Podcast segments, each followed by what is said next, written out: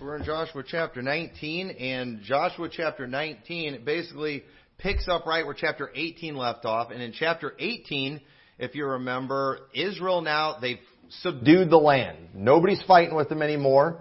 And the land is pretty much theirs to take. It's ready to go. But we still have about seven tribes, I believe, that still haven't taken their land yet. And so since the land was subdued and everybody's scared to mess with them, Joshua tells them, all right, it's time to figure out your borders. We're going to figure out what belongs to who so you all can begin the process of just moving in, taking over, and uh, receiving your inheritance. So in chapter uh, 18, we saw them begin doing that, and then it just kind of, most of the chapter is explaining the borders that they had and what tribe got what. And then we're doing the same thing here in chapter 19. Uh, it's pretty much the same thing. All it's doing is telling us what tribe got what section, and then there's an explanation of the borders that frankly goes over most of our head because we're not familiar with the terrain over there in Israel. But I want to draw your attention to verse 49 at the end of this chapter because every one of these things, uh, whenever they would receive this, you know, this was referred to as their inheritance. This was something that they received, and this was also an inheritance that God had promised them over 400 years before. So this was a major fulfillment of prophecy. And think about this too. These men now are basically have subdued a nation. They've taken possession of a nation. And just one generation before, just a little over 40 years before, they were in bondage in Egypt. So to go from being in bondage in Egypt to now possessing a wonderful nation, a land flowing with milk and honey, that's a pretty big deal. And especially considering the fact, too, that 40 of those years they did nothing but wander in the wilderness and just survive. So really, in just a few years, in less than 10 years, they've gone from just being wanderers through a strange land to now possessing this great land so they can now start following God's law, have fellowship with Him, and uh, just enjoy this inheritance that God gave with promises that if they would keep the law, they wouldn't be sick.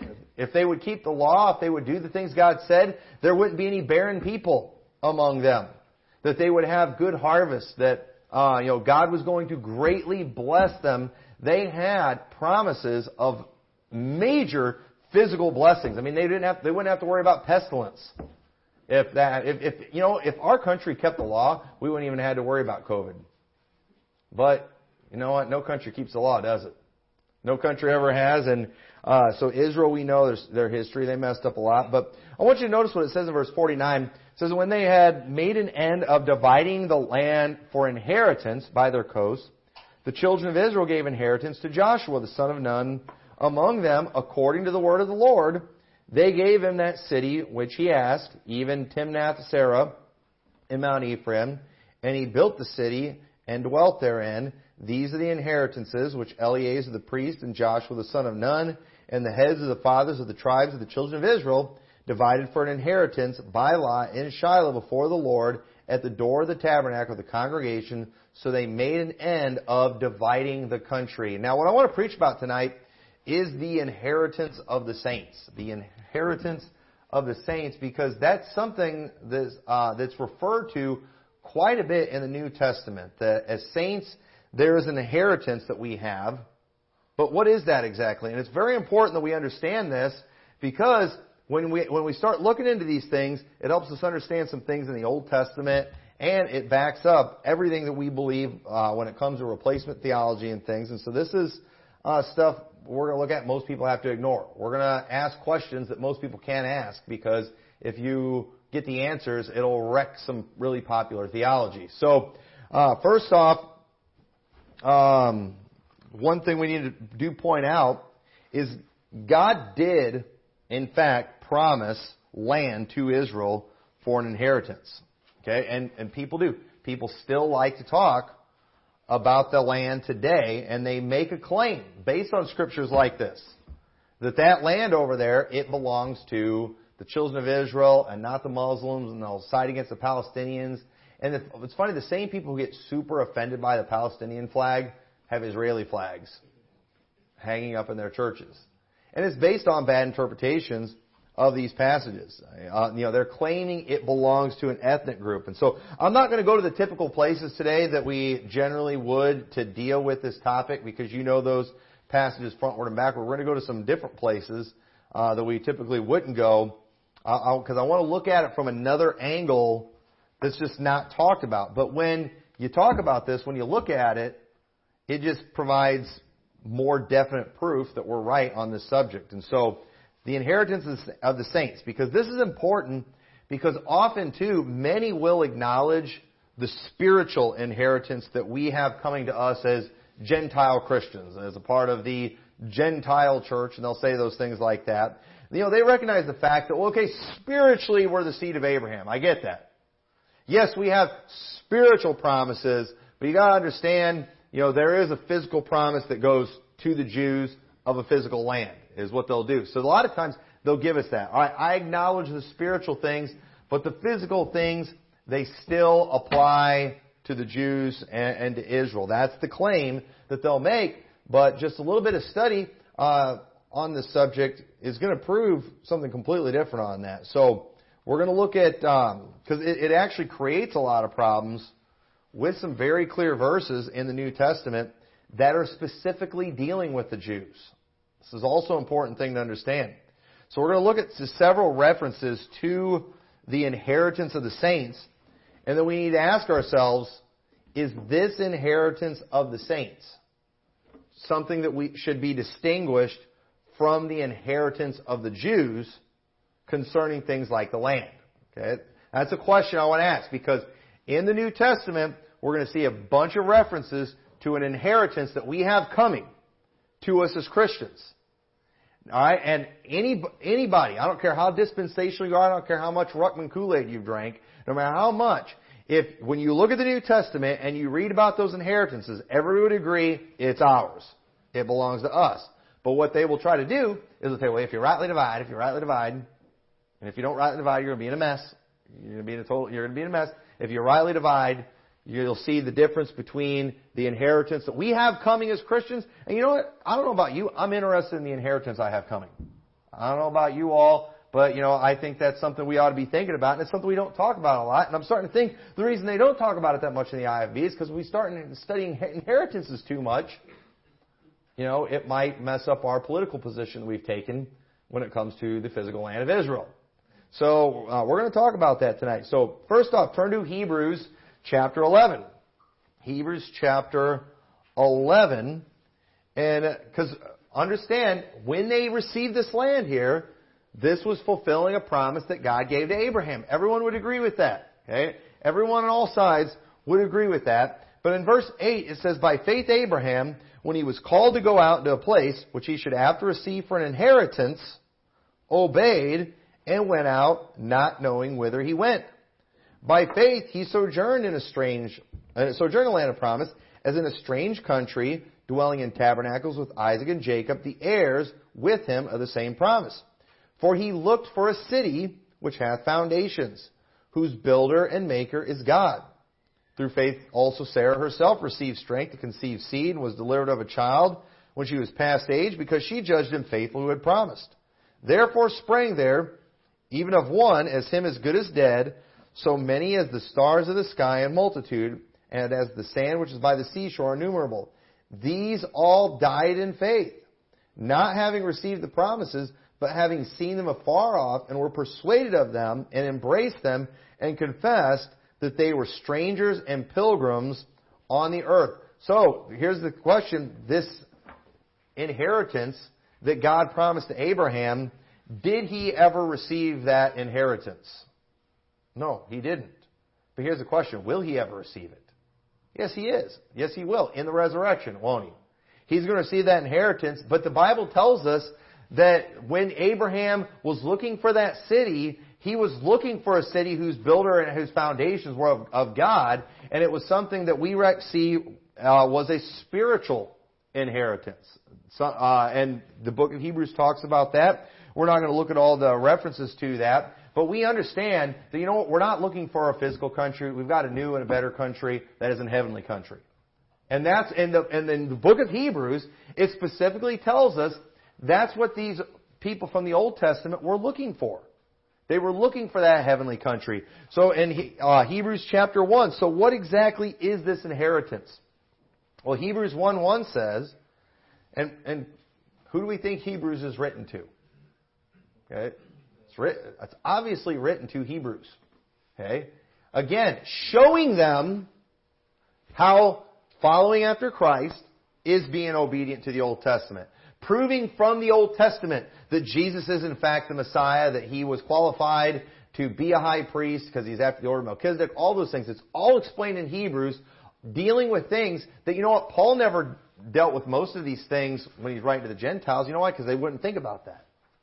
But the Jews would have thought about that. They definitely would have thought about it. And it says in Hebrews 1.1, God who at sundry times and in divers manners spake in time past unto the fathers by the prophets, hath in these last days spoken unto us by his Son, whom he hath appointed heir of all things, by whom also he made the worlds, who being the brightness of his glory and the express image of his person, and upholding all things by the word of his power, when he had by himself purged our sins, sat down on the right hand of the majesty on high, being made so much better than the angels, as he by, hath by inheritance obtained a more excellent name than they.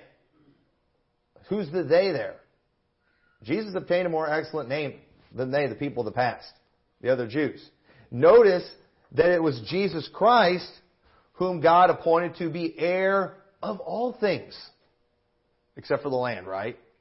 You know, except for the things that God promised to the Jews, right? No, the Bible tells us Jesus was made heir of all things. The, and understand too, legally, that fulfills all the promises that God made to the Jews because of the fact that Jesus Christ took on him the seed of Abraham. And so since he possesses all those things, since he has inherited all those things, all of the things that God promised to those people uh, will be fulfilled and, and are fulfilled. So understand, the Bible is very clear that when it comes to the inheritance, that Jesus Christ is the heir of all things. Hebrews 2.16 says, For verily he took not on him the nature of angels, but he took on him the seed of Abraham, wherefore in all things it behooved him to be made like unto his brethren, that he might be a merciful and faithful high priest in things pertaining to God to make reconciliation for the sins of the people. Now, why does he need to make reconciliation for the sins of the people? You know why? Because they can't receive the inheritance if they've broken the law. So in order for anyone to receive that inheritance who's a lawbreaker, they've got to get remission of sins. Well, guess where the only place is on, in the universe where you can find remission of sins? It's in the blood of Jesus Christ. Thus proving again, nobody has any claim on any inheritance who denies Jesus Christ, who is not saved. That makes, that makes absolutely no sense at all. That just absolutely defies everything that the Bible teaches on the subject. And so, here's the question we have to ask. Is Abraham's inheritance the same as our inheritance? You know, these, these are questions you need to ask people when they're trying to make a claim that certain things belong to the Jews. But Hebrews 9:15 says, "And for this cause he is the mediator of the New Testament that by means of death, for the redemption of the transgressions that were under the first testament, they which are called might receive the promise of eternal inheritance. For where a testament is, there must also of necessity be the death of the testator. For a testament is of force after men are dead, otherwise it is of no strength at all while the testator liveth. So right here, we're seeing that this inheritance, it's an eternal inheritance. Okay, this and this inheritance is one that was a, that's an eternal inheritance is one that was able to come because the, of the death of the testator of the first covenant, because of the death of Jesus Christ. Otherwise, that would still be in effect. And so that testament, it's always going to be in effect as long as the testator is alive. Since Jesus died, that got rid of that old covenant and then now he's given us the new covenant, and that one will be good as long as he's alive. And you know what? He's not going to lay down his life again. You know, the question's been asked, how can you kill God? Well, you can't unless he lays his life down. And Jesus laid his life down, and so that's uh, you know that's how he was able to do that. So uh, Galatians three, and we all know Galatians three. It makes it very clear that God, that the promises to Israel are in fact our promises as believers in Christ, specifically to what God promised Abraham. Because here's what I can't find. I can't find any way to distinguish between the inheritance that God promised Abraham, that's referred to in Galatians, that's referred to in the book of Hebrews, and then one that an ethnic group is supposed to have. I can't find any distinction anywhere. It looks like the same promises all, it's all the same promise. But Galatians 3.16 says, Now to Abraham and his seed were the promises made. He saith, Not unto seeds as of many, but as a one, and to thy seed, which is Christ. And this I say that the covenant that was confirmed before God in Christ, the law, which was 430 years after, cannot disannul that it should make the promise of none effect. For the inheritance be of the law, it is no more a promise, but God gave it to Abraham by promise. So notice there he's saying, if the inheritance be of the law. See that word being referred to again. And what is it that people want to do? They want to connect the inheritance to the Jews because of their bloodline, which is by the law. That doesn't work. That doesn't make sense. And so the question is asked, well, wherefore then serve the law? It was added because of transgressions till the seed should come to whom the promise was made and it was ordained by angels in the hands of a mediator. So the seed that it was promised to was not every descendant, but it was a seed, which was Jesus Christ. So understand that the promise that God gave to Abraham, the inheritance that God promised to Abraham and to his seed, Jesus Christ received it. And that's why the book of Hebrews says that, you know, he received it and he, uh, he is heir of all things. Everything that was, that God promised to Abraham and his seed was to Jesus Christ and Jesus Christ inherited it. He obtained it. It's all his. So if the promise to Abraham belongs to Jesus, and we are joint heirs with Jesus, then wouldn't that make those things ours? I mean, folks, the Bible is very clear, even in passages that are written to the Jews, that Jesus became the heir of all things. They belong to Him, and the Bible is very clear that we are joint heirs. Turn over to Romans chapter 8 and verse 12. It says, Therefore, brethren, we are debtors not to the flesh to live after the flesh. For if ye live after the flesh, ye shall die. But if ye through the Spirit do mortify the deeds of the body, ye shall live. For as many as are led by the Spirit of God, they are the sons of God. For ye have not received the spirit of bondage again to fear, but ye have received the spirit of adoption, whereby we cry, Abba, Father. The Spirit itself beareth witness with our spirit that we are the children of God. And if children, then heirs, heirs of God, and joint heirs with Christ, if so be that we suffer with him, that we may be also glorified together. So folks, again, what is this inheritance? We are joint heirs with Jesus Christ. He has possessed all things. All things belong to Him. If we are in Christ, we are a joint heir. Therefore, all things that belong to Christ also belong to us. So here's my question. What is this other inheritance? You know, what, how, how do you distinguish from the inheritance that God gave to Abraham that the New Testament spells out to us Jesus Christ obtained? All right, somebody needs to show me how you distinguish between that and a land, some land deal. Okay?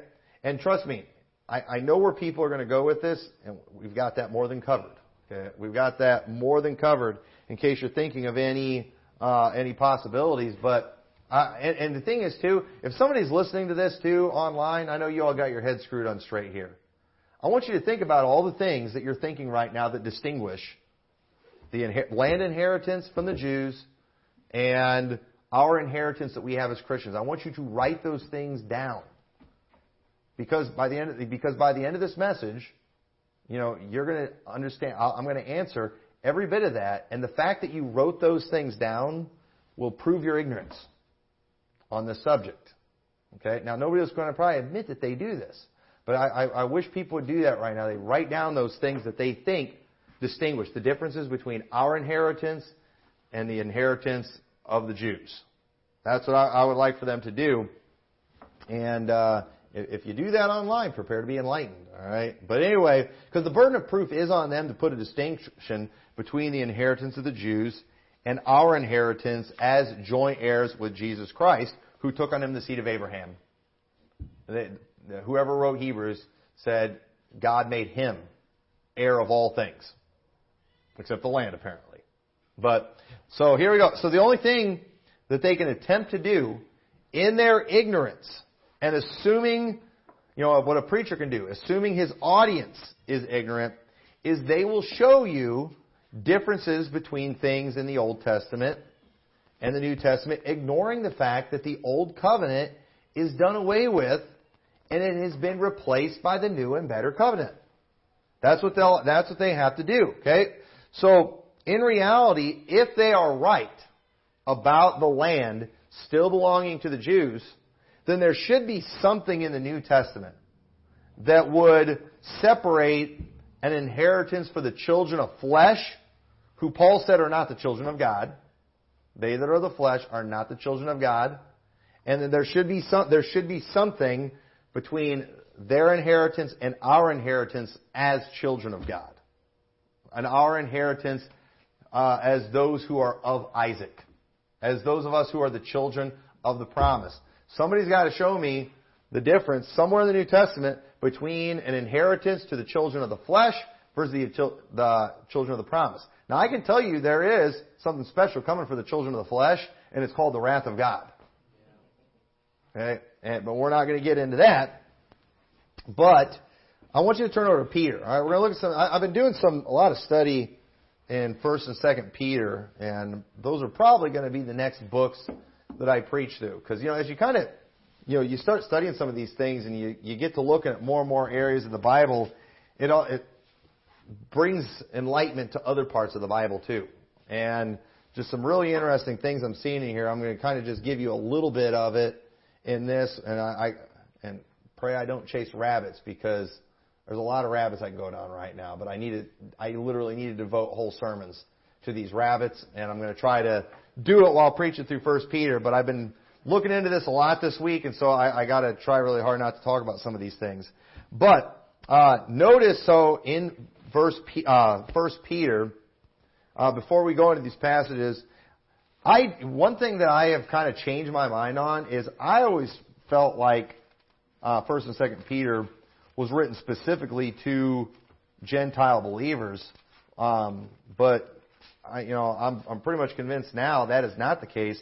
That it's actually written to Jewish believers, um, and I think and and when you realize that he's writing to Jewish believers, it helps a lot with difficult passages. Just like in the book of Hebrews, when you when you realize who the audience is and what is going on during that time, it makes some of the more difficult verses, you know, super easy to understand. And it's the same thing too with First and Second Peter. It's like when all of a sudden you realize, wait a minute, he's talking to a very specific group in a very specific time. Now all of a sudden I get what he's saying right here on some of these other spots. And so, um, but let me show you just a few reasons why I believe he's writing to Jewish believers. So first off, um, in, in verse 1, it says, Peter, an apostle of Jesus Christ, to the strangers scattered throughout Pontus, Galatia, Cappadocia, Asia, Bithynia. All right. Now, first thing, why would they be called strangers if they're in all those places? Well, we do know that the Jews, the 12 tribes, were scattered all over the earth during that time. And so if he's just writing to people in those areas, well, then they wouldn't be strangers. That would be the actual inhabitants. So unless he found another ethnic group that happened to all be in that area, you know, or all those different areas, I, to, I think you have to assume he's writing specifically to Jewish believers that are scattered in all these different places. He says in verse 2, elect according to the uh, foreknowledge of God the Father through the sanctification of the Spirit unto obedience and sprinkling of the blood of Jesus Christ. Grace unto you and peace be multiplied. Blessed be the God and Father of our Lord Jesus Christ, which according to his abundant mercy hath begotten us again to a lively hope by the resurrection of Jesus Christ from the dead, to an inheritance, incorruptible and undefiled, that fadeth not away, reserved in heaven for you, who are kept by the power of God through faith unto salvation, ready to be revealed in the last time. I don't have time to talk about the ready to be revealed in the last time, but this makes sense that he's talking to Jewish believers here because first off, you know, he's given all glory and everything to Jesus Christ and then he brings up an inheritance, one that is incorruptible, one that is undefiled, one that doesn't fade away, something that is in heaven. And so this would really matter too to Jews who had been looking for an inheritance, who had been talking about inheritance, who thought they had an inheritance, but they kept losing it throughout their history when the Babylonians would take over. And even during this time, even though they were physically in the land, the Romans had control. You know, the Romans had them subdued during that time, kind of like they had the Canaanites subdued during the time we're reading about in Joshua. So the fact that all they are strangers in all these cities mentioned, that's very strong evidence that they're Jews. But you know what? James too. When James wrote in James 1 1, it says, James, a servant of God and of the Lord Jesus Christ, to the twelve tribes which are scattered abroad, greeting. So notice how James specifically wrote to the twelve tribes scattered abroad. It's very, he's a little more specific than Peter was. He referred to them as strangers which is what they would be if they're dwelling in these other countries. They would be strangers. And so here's another thing too. Peter, so Peter, James, and John. So when you're going through the Bibles, you have Hebrews, clearly written to the Jews. You have James, written to the 12 tribes. And then you have uh, First and Second Peter. And then you have First, Second, and Third John. Okay? Now, interestingly enough, Peter, James, and John they were all specifically commissioned to go to the Jews. And we see that, we see that recorded together. And in fact, in Galatians 2.8, it says, For he that wrought effectually in Peter to the apostleship of the circumcision, the same was mighty in me toward the Gentiles. And when James, Cephas, and John, who seemed to be pillars, perceived the grace that was given me, unto me, they gave to me and Barnabas the right hand of fellowship, that we should go to the heathen, and they unto the circumcision. So notice how Paul mentions all three of those guys together as specifically going to the circumcision. So it just kind of makes sense how you know they put all the Pauline epistles together, you have the church epistles together, you have the pastoral epistles together, and then it's like you've got the epistles that are written specifically to Jewish believers, all put together at the same time. Now you also have Jude that, that comes there before Revelation, and you know I tend to think he's probably writing to the same kind of audience, seeing that Jude chapter 1 is almost identical to what Peter wrote in, I think, 2 Peter, is it 2 Peter chapter 2, where they basically cover the exact same stuff. It's like they stole each other's sermons in there. So, I say all that to just point out the fact that, um, you know, it make this inheritance, this incorruptible inheritance, he's saying this to Jews. That, you know, that because this inheritance is better than the one they had before. This is one that's forever. This is one that's reserved in heaven, like the one that Abraham was looking for, that the book of Hebrews refers to. And look what it says in 2 Peter chapter 3. Well, no, God made this eternal promise about the land for, for an ethnic group. But wait a minute. Is the land even forever? How, how, can, how can land on this earth really be eternal if it's all going to be destroyed. 2 Peter chapter 3 verse 9 says, The Lord is not slack concerning his promise, as some men count slackness, but is long suffering to usward, not willing that any should perish, but that all should come to repentance. But the day of the Lord will come as a thief in the night, in which the heavens shall pass away with a great noise, and the elements shall melt with fervent heat. The earth also and all the works that are therein shall be burned up. Seeing then that all these things shall be dissolved, what manner of persons ought ye to be in all holy conversation and godliness? Looking for and hasting unto the coming day of God, wherein the heavens being on fire shall be dissolved, and the elements shall melt with fervent heat. Nevertheless, we according to his promise look for new heavens and a new earth wherein dwelleth righteousness. So in writing to these Jewish believers, like, hey, we're looking for something else. We're not looking for something on this earth anymore, which would have been really relevant to these people who had for their entire history been kind of, many of them in their minds, while those of faith had it right, they were looking for something here on this earth, and Peter's showing them, we're looking for something that's in heaven. And not only are these things going to melt with a fervent heat, Not only is the earth going to be all burned up, you say, well, I, I, I still think it's all going to be burned up, but that spot is going to go, well, you, it's all going to be different anyway. So you're, you're thinking now that God just promised them like a longitude and latitude, you know, section. You know, that, that doesn't even make any sense at all. But here's the thing about that too, and I don't have time to get into this, but this is something that just, I don't know how I never noticed this before, but when it talks about the elements melting with a fervent heat, okay, look up the word elements and rudiments. And you'll see they basically mean the same thing, and they're always those things are always brought up when referring to the things of Israel. When it comes to uh, their, when it comes to their customs, when it comes to their their things they have, the, their traditions, those things those things that they valued and held dear, those things are done, folks. Those things are gone. Those things are destroyed.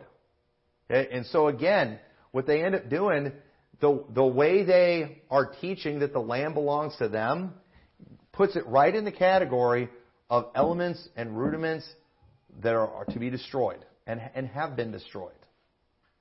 And I, I do believe that there literally is, go, is coming a baptism of the earth by fire.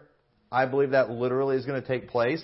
But you know what? I do believe that what we're seeing Peter talk about here uh, was also prophetic and symbolic of what happened in 70 AD when the temple was burnt, where it was burnt down, melted down, and went down to nothing. I, I believe that was a picture. I believe that that was God showing that He was done with those things. I believe that was a picture of what had already taken place spiritually, where those things had been done away with, and that and they were they were they were melted with a fervent heat, literally. You know, you could say elements but I believe uh, there, there's more to it. And I, I wish I had more time to go into that. I might preach a sermon on that sometime in the near future. I might do it when I go through First and Second Peter. But uh, this is clearly something that Peter is writing to Jews that would have been re- very relevant. So Peter, he's preached to the Jews about an eternal inheritance, just like the apostle Paul did. It says in Acts 26:15, "And I said, Who art thou, Lord?" And he said, I am Jesus whom thou persecutest. But rise and stand upon thy feet, for I have appeared unto thee for this purpose, to make thee a minister and a witness both of these things which thou hast seen, and of those things in the which I will appear unto thee, delivering thee from the people and from the Gentiles, unto whom now I send thee, to open their eyes, the Gentiles, and to turn them from darkness to light, and from the power of Satan unto God, that they may receive the forgiveness of sins and inheritance among them which are sanctified by faith that is in me. So, folks, Paul, or God is literally commissioning Paul right now to go to the Gentiles. So the ministry of the Gentiles, it hasn't, it hasn't really started yet. Okay? It's, it's just in its beginnings. We saw that story uh, during that time when Paul's on the road to Damascus you know, where Peter ended up, uh, we ended up seeing Cornelius get saved, but this is just starting. So whenever God is referring to those that receiving an inheritance among them, which are sanctified by faith that is in me, he's referring to Jewish believers right there. Because that was pretty much almost everybody that was saved during that time. You know, there were some exceptions. But it was mainly Jewish believers who understood, who had faith in Christ, and they were going to receive an inheritance by, by him. And then God is telling Paul, I want you to go tell Gentiles the same thing so they can receive an inheritance among them. So, you know what it sounds like? It sounds like that's where Paul got the idea of God breaking down the middle wall partition that separated us, making us heirs together, where we are no longer strangers and foreigners, but fellow citizens of the commonwealth of Israel. So the, what, the, uh, what God sent the apostle Paul to tell the Gentiles about was the exact same thing that they were telling the Jews about. It was the same message, folks. We only, there's only one gospel, one message. It's the same for Jews and Gentiles. Every time. The way you, uh, the way you address it might be a little different. Okay? It's the same thing too if we are giving the gospel to a Catholic, we'll probably give it a little bit different if we give it to a Muslim, won't we? But it's still the same gospel, isn't it? Just because we focus on different aspects of the gospel doesn't make it a new gospel. Okay, that's you know that kind of thinking is severe retardation. If you think just because you're focusing on a different aspect that it makes it a different gospel, that's not the case. And so what we have coming is the exact same thing that the Jews got, who were of faith. So this inheritance has absolutely no indication that it is in any way some new separate thing that God has for the Gentiles. The thing that God sent Paul to the Gentiles to do. Well, he didn't go send Paul so he could go get him a Gentile bride. He sent Paul to go to the Gentiles so they could be a part of the bride.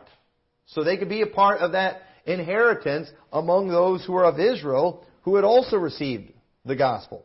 Except, now again, there's a lot more Gentiles that make up that bride than Jews, but that's just because Ephraim outdid Manasseh.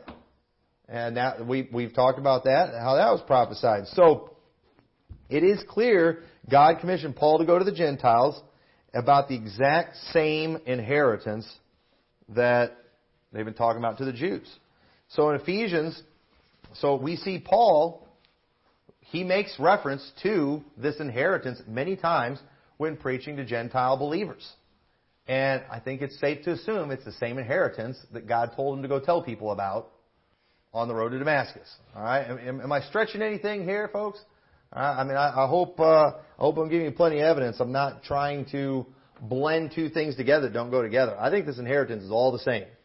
And Ephesians 1:10 says that in the dispensation of the fullness of times he might gather together in one all things in Christ both which are in heaven and which are on earth, even in him. Doesn't sound like there's an inheritance on earth that's separate from the one that's in heaven. It looks like what God wants to accomplish when it comes to an inheritance is all through Jesus Christ. And again, if Jesus Christ is the heir of all things and we are joint heirs with Christ, then how in the world can you separate anything, any inheritance from us? Okay? There is no way to separate an inheritance that supposedly the Jews have from us. You can't do it. It can't be done. It says, in whom also we have obtained an inheritance, being predestinated according to the purpose of him who worketh all things after the counsel of his own will. Okay? And you know what? The Calvinists like that word predestinated. They like to misapply it, misuse it. But you know what he's doing here? He's showing this was always God's plan that it be one people. It was always God's plan that the inheritance come through Jesus Christ. This is what God predestined. This is not a new, a new way. This is not a plan B like the dispensationalists teach. This is what God always wanted. It's not that God wanted Aaron to go to hell and he didn't want Josh to go to hell. No, God always wanted that the inheritance come through Jesus Christ. And this is something that he predestinated and that there be one people. God only has one people, ladies and gentlemen. There is not a bride. And I, I'm, I'm seeing a lot of people teaching this idea that God has a bride and Jesus has a bride. That, I'm telling you, that's heresy, folks. That's heresy, and that stuff needs to be called out. That is heresy, and, and I've got books that have that spelled out. That God has a bride and Jesus has a bride. And I, I, that is a horrible heresy. But verse 12 says, that we should be to the praise of his glory, who first trusted in Christ, and whom ye also trusted, after that ye heard the word of truth, the gospel of your salvation, in whom also, after that ye had believed, were sealed with that Holy Spirit of promise, which is the earnest of our inheritance, until the redemption of the purchased possession under the praise of his glory. So we see that that we, the Holy Spirit, that's like that earnest payment. God gave us the Holy Spirit to show, show us, I'm going to give you the rest of the inheritance too. And so we are guaranteed this inheritance, ladies and gentlemen. You can't lose the inheritance. You know why? Because God has already given us earnest. And you know what happens whenever you give that earnest money? If you back out of the deal later, you lose the earnest money, don't you? Well, if God gave us the earnest of the Holy Spirit and then He backs on the deal, He loses the Holy Spirit, doesn't He? But that's not going to happen. God doesn't back out on his deals like that. So, again, this is a strong verse for eternal security right here, showing that once God gave the Holy Spirit, He'll never take it away. Verse 18 says, The eyes of your understanding being enlightened, that ye may know what is the hope of His calling, and what the riches of the glory of His inheritance in the saints. So, you're, you say you're never going to convince me that this inheritance Paul's talking about is a different one than Peter was talking about. And that it's a different one that was being talked about in the book of Hebrews. That it's a different one that God told Paul to go tell people about that others already knew about. If you're going to have a tough time, you're going to have a tough time convincing me of that. So, here's a question too. What is a saint? Right, what is a saint? The, the word saint means sacred, uh, physically pure, morally blameless, or religious, ceremonially consecrated, or most holy one, thing, or saint. So, here's something you need to understand about a saint, and this go, this kind of goes along with what we'll be preaching on Sunday. But uh, that that title saint, all right, it sounds super good, doesn't it? Well, it's like who's morally pure? But understand when you get saved, okay, we receive that imputed righteousness, don't we? And I'm not going to spend a lot of time. I'm going to be talking about this Sunday. So we do, we are saints today. If you're saved today, you are a saint because we do have a righteous standing with Jesus Christ. And so we don't have the redemption of the body yet, but we have the promise of it. And therefore, when the Bible talks about an inheritance of the saints, because we have the uh, earnest of the Holy Spirit, we can definitely claim sainthood, you could say. you know, you, we, can, we can definitely claim that because we have the promise of it. And having the promise of something is as good as having it. But Colossians 1.12 says, giving thanks unto the Father, which hath made us meet to be partakers of the inheritance of the saints in light, whom ha- who hath delivered us from the power of darkness, and hath translated us unto the kingdom of his dear Son, in whom we have redemption through his blood, even the forgiveness of sins. So yeah, we have sainthood, but it's because our sins have been forgiven, not because we didn't have any sins. In Catholic sainthood, it, all it does is confuses everybody on what a saint is. And, and what a sad thing that is. Most of their saints that they have probably aren't even going to heaven. so, or in heaven. So, Colossians 3.23 says, And whatsoever you do, do it heartily as unto the Lord and not unto men, knowing that of the Lord ye shall receive the reward of the inheritance. For ye serve the Lord Christ. But he that doeth wrong shall receive for the wrong which he hath done, and there is no respect of persons. So again, that inheritance being mentioned. So there, there absolutely is no doubt that the inheritance that we are waiting for as Christians is the inheritance that Abraham was looking for and the inheritance that God had prepared for the Jews. So they, they could have had it. It was made for them, but you know what? They stumbled at that rock of offense, Jesus Christ. Instead of humbling themselves, instead of trusting in Him, you know what they did? They killed Him and they lost the inheritance. And, and the thing is, even after they killed him, they still didn't completely lose the inheritance because if they would have believed on him afterwards, I think he would have forgiven them. The fact that he said, Father, forgive them for they know it not what they do while he's on the cross tells me they weren't even reprobate yet. So they still could have had it if they would have just believed on him. But Luke 20:13 says, "Then said the Lord of the vineyard, What shall I do? I will send my beloved son. It may be that they will reverence him when they see him. But when the husbandmen saw him, they reasoned among themselves, saying, This is the heir. Come, let us kill him, that the inheritance may be ours. Now, here's the question. If you want to put a distinction between the inheritance that we have as Christians, the spiritual inheritance, and the inheritance for the Jews, okay? If you want to put a distinction there, then you got to answer me this question. Then what would the Jews have thought Jesus was talking about here in this parable? Because this spiritual inheritance hadn't been talked about yet. That was something that got revealed, you know, after the death of Christ in the next dispensation.